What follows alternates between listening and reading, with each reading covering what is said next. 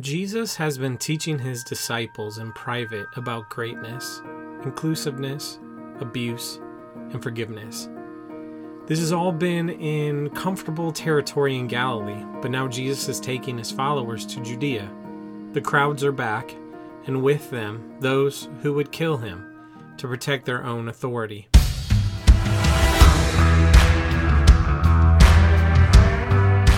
Welcome to Anakinosis, where we renew our minds towards biblical worldview and the scriptures.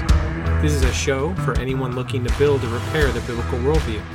Whether you're 100% comfortable in the current Christian culture, or you feel like an outsider looking in, everyone is welcome. My name is Jeremy Agan. I'm just a guy with a Bible literacy background who has ASD and who thinks a lot about how to think. Today, Jesus answers a question about divorce. We begin our official authorized story in Matthew 19, verses 1 to 9. Now, when Jesus had finished these sayings, he went away from Galilee and entered the region of Judea beyond the Jordan. A large crowd followed him, and he healed them there. And Pharisees came up to him and tested him by asking, Is it lawful to divorce one's wife for any cause? He answered, have you not read that he who created them from the beginning made them male and female? And said, Therefore, a man shall leave his father and his mother and hold fast to his wife, and the two shall become one flesh. So they are no longer two, but one flesh. What therefore God has joined together, let not man separate. They said to him, Why then did Moses command one to give a certificate of divorce and send her away? He said to them, because of your hardness of heart, Moses allowed you to divorce your wives, but from the beginning it was not so. And I say to you, whoever divorces his wife, except for sexual immorality, and marries another, commits adultery. This is another case of there being so much interesting material here, and yet many Christians I've been around most of my life take this in bizarre directions. I've seen it used to say that we should ignore or tolerate everything in marriage except affairs, including abuse. I've seen it used to be Jesus' interpretation of Genesis and establish a clear cut case of there being only two genders. And I've seen this used to be Jesus' words against homosexual marriage. Friends, none of that is here. What is here is a trap question from a Pharisee to see if Jesus would contradict the law of Moses or how it was being interpreted on this issue. Can a man divorce his wife for any reason? That's what this is about. The Jewish rabbis had understood divorce as a sad event, but one that a man could initiate if he needed to. Well, what about a wife? Only in the case where she had enough wealth did she have enough power to choose divorce. Now, women were protected mildly by the Jewish understanding of the law, as men were forced to grant their wife a divorce if they physically abused them. So, can we use this passage to say that Jesus only gave one reason for divorce? No we have to come to the reading with the understanding that abuse was already law. Jesus had no need to list it. How can we hear his words in the passages on abuse in Matthew's authorized account and think Jesus would have women stay in abuse? That is an interpretation of an abuse protecting system. I'm sure everyone has heard this by now, but at the time of Jesus, there were two leading interpretations of the law of Moses. There were those who followed the interpretation or yoke of Shammai, and then there were those who followed the interpretation or yoke of Hillel. In Jesus' day, there would have been far more Shammai followers. And that would be true until about 70 AD at the fall of Jerusalem. At that point, there was a major shift. All this to say, if the majority of the religious Jews were following Shammai's yoke, then his view of divorce was mainstream. The main text to interpret was Deuteronomy 24. Suppose a man enters into marriage with a woman, but she does not please him because he finds something objectionable about her. So he writes her a certificate of divorce, puts it in her hand, and sends her out of his house and goes off to become another man's wife. That's Moses on divorce. Shammai had interpreted Deuteronomy 24 as the wife's objectionable behavior being marital unfaithfulness. And this was the majority view, and this is what Jesus is affirming. Hillel, on the other Hillel, on the other hand, interpreted the something objectionable as anything the husband didn't like, and so there were no bad reasons for divorce. Jesus not only opts not to support this known position, but he says that if a man were to do that, to follow Hillel's interpretation, divorce a woman for no good reason, and then marry another woman, he would consider that adultery. This is heavy. Thus, when asked if a man can divorce a woman, Jesus says, yes, but not for any reason, but if she is found unfaithful. And it doesn't need to be said because it's also being followed, so I'm just going to assume it if she is abused. For unfaithful, Jesus uses the word porneia, which is usually saved for cult prostitution rather than general unfaithfulness but that option still stands. So before that pretty straight answer, Jesus asks them if they're familiar with Genesis. Yes, of course they are, but he wonders if they noticed that even though human beings have done weird things with marriage, when I say weird, I mean different. Different than the male and female example given for marriage in Genesis. That, as far as the history of man goes, is something that was riffed off of rather than held to solely. So that's what I mean by weird. And we've done weird things with divorce as well. And many of those are recorded in Holy Scripture. In the beginning, God ordained it one way and with no divorce what weird ways was marriage being recorded in the Bible? Well, we have man, his wife, and his concubines. That's quite a popular setup. We have man, his wife, and her own servants. That happened a time or two. We have soldiers claiming POWs as wives.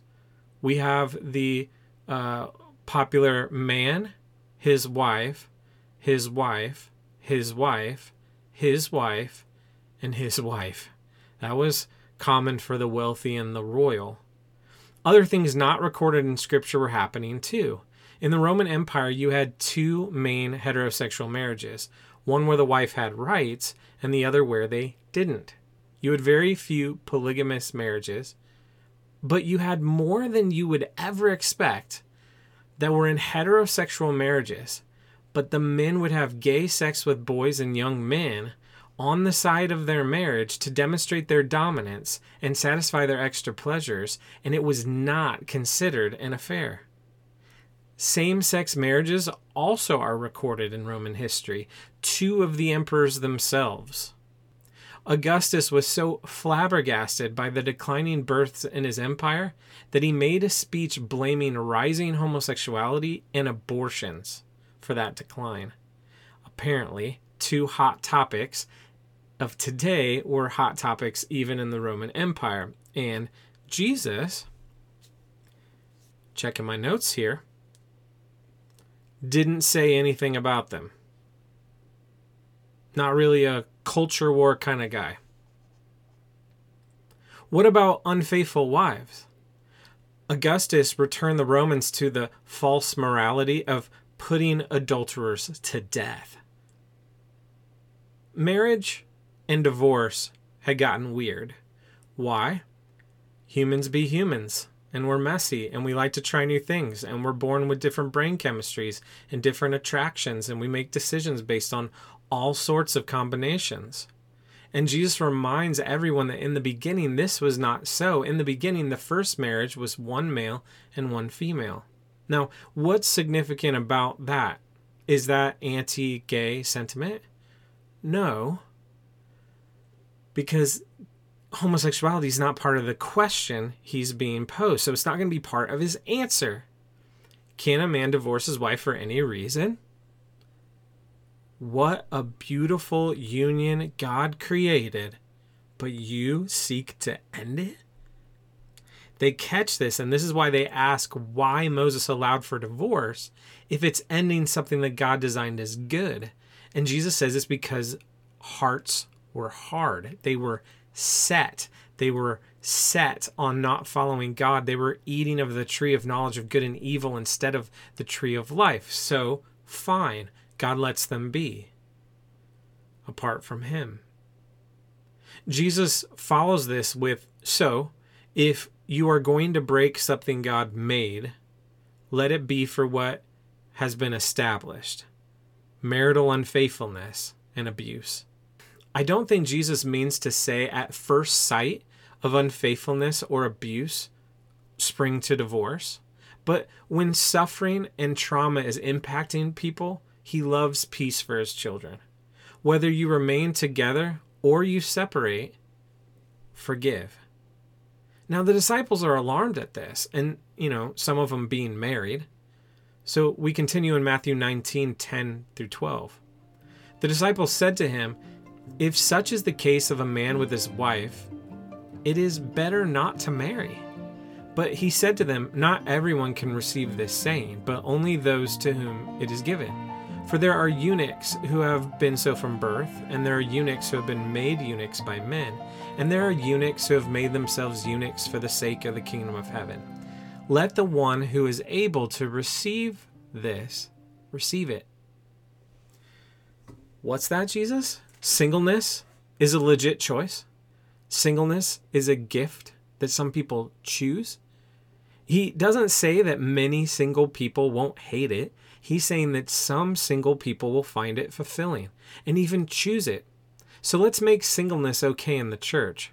That starts by supporting um, singles with something other than singles groups that are really just disguised dating circles.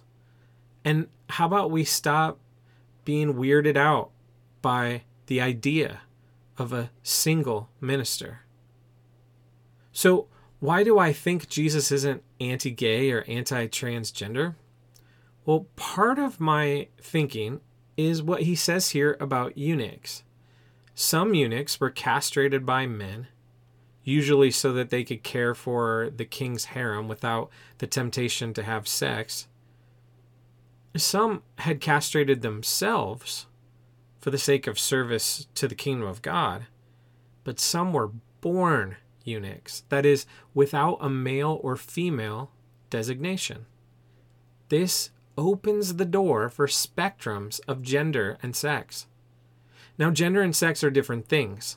One is the identity you live in, and one is your organs.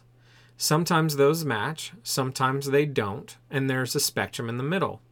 Jesus makes room for the existence of bigender, bisexual, agender, asexual, transgender, non binary, genderqueer, transsexual, pansexual, homosexual, etc., by making room for born eunuchs a people group that were despised in Jewish culture, by the way. Jesus says they're good too. Now, in this passage, he's indicating that people born with traits that do not match Edenic marriage can embrace singleness, but he doesn't openly forbid other avenues here. Side B, homosexual Christians will say that singleness is the only biblical ethic that's clear, and so that's what they choose. Other homosexual Christians will embrace a gay affirming theology and live in the unspoken with full permissions. And I understand the tension here. Jesus doesn't ban anything, and he also doesn't give any permission. Jesus is saying there are other ways to live than heterosexual marriage, and that at least includes singleness. I do not believe Jesus is erasing anyone when he mentions the male and female in Genesis. There's only day and night mentioned in Genesis, but we know that there are lots of other times of day in between. And there's only mention of water creatures and land animals, but we know that there are amphibians. There is room in the narrative for spectrums. Everyone is created in God's image, and everyone is loved by God, no matter how they have been made. All of this from a question about heterosexual divorce. Now, to point out something painful, remember the plank in your own eye thing that Jesus mentioned at the Sermon on the Mount? How many people out there are pointing fingers at the love spectrum folks have had unbiblical divorces themselves? How many people pointing fingers have pornography issues? I would like to introduce us to ourselves. Let's focus on that.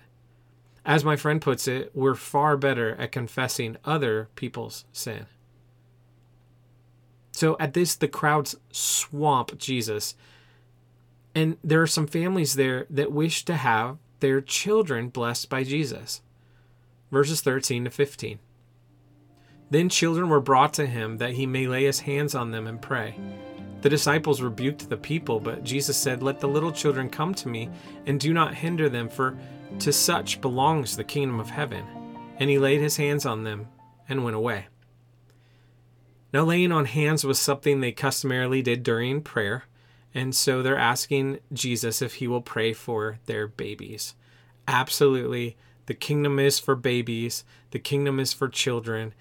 In little children, you find authenticity and you find strong faith. He prays with them and then he leaves. On to the next. As we continue to build our biblical worldview, we want to think about what in our minds needs renewed. Broadly, Jesus loves everyone and made beautiful things for us like marriage that were meant to be blessings for a lifetime that we could live in together in the light and the trust of God. Divorce is breaking Eden, but it's really just affirming that Eden's already lost.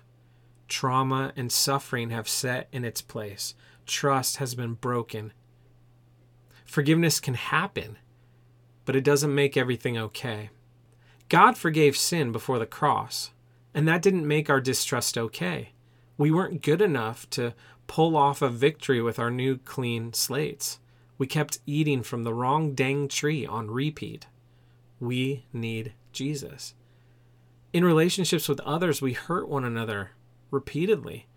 And Jesus makes forgiveness possible, but sometimes relationships in this world ain't going to happen again. Yet in the new earth, Eden, come home, even those relationships can be made new. Jesus also validated singleness as an alternative to heterosexual marriage and made it clear that people can be born in a spectrum between male and female. Also, Jesus says the kingdom is for kids. What opportunity do you have to enjoy Jesus like a kid? Could you free yourself to play 20 questions? Rock, paper, scissors, or tag with Jesus today? Would he play back? What would that even look like? Thank you for listening. Anakinosis is a project for anyone anywhere who's looking to renew their biblical worldview. Next time, Jesus will give an unsatisfying answer to a rich young man.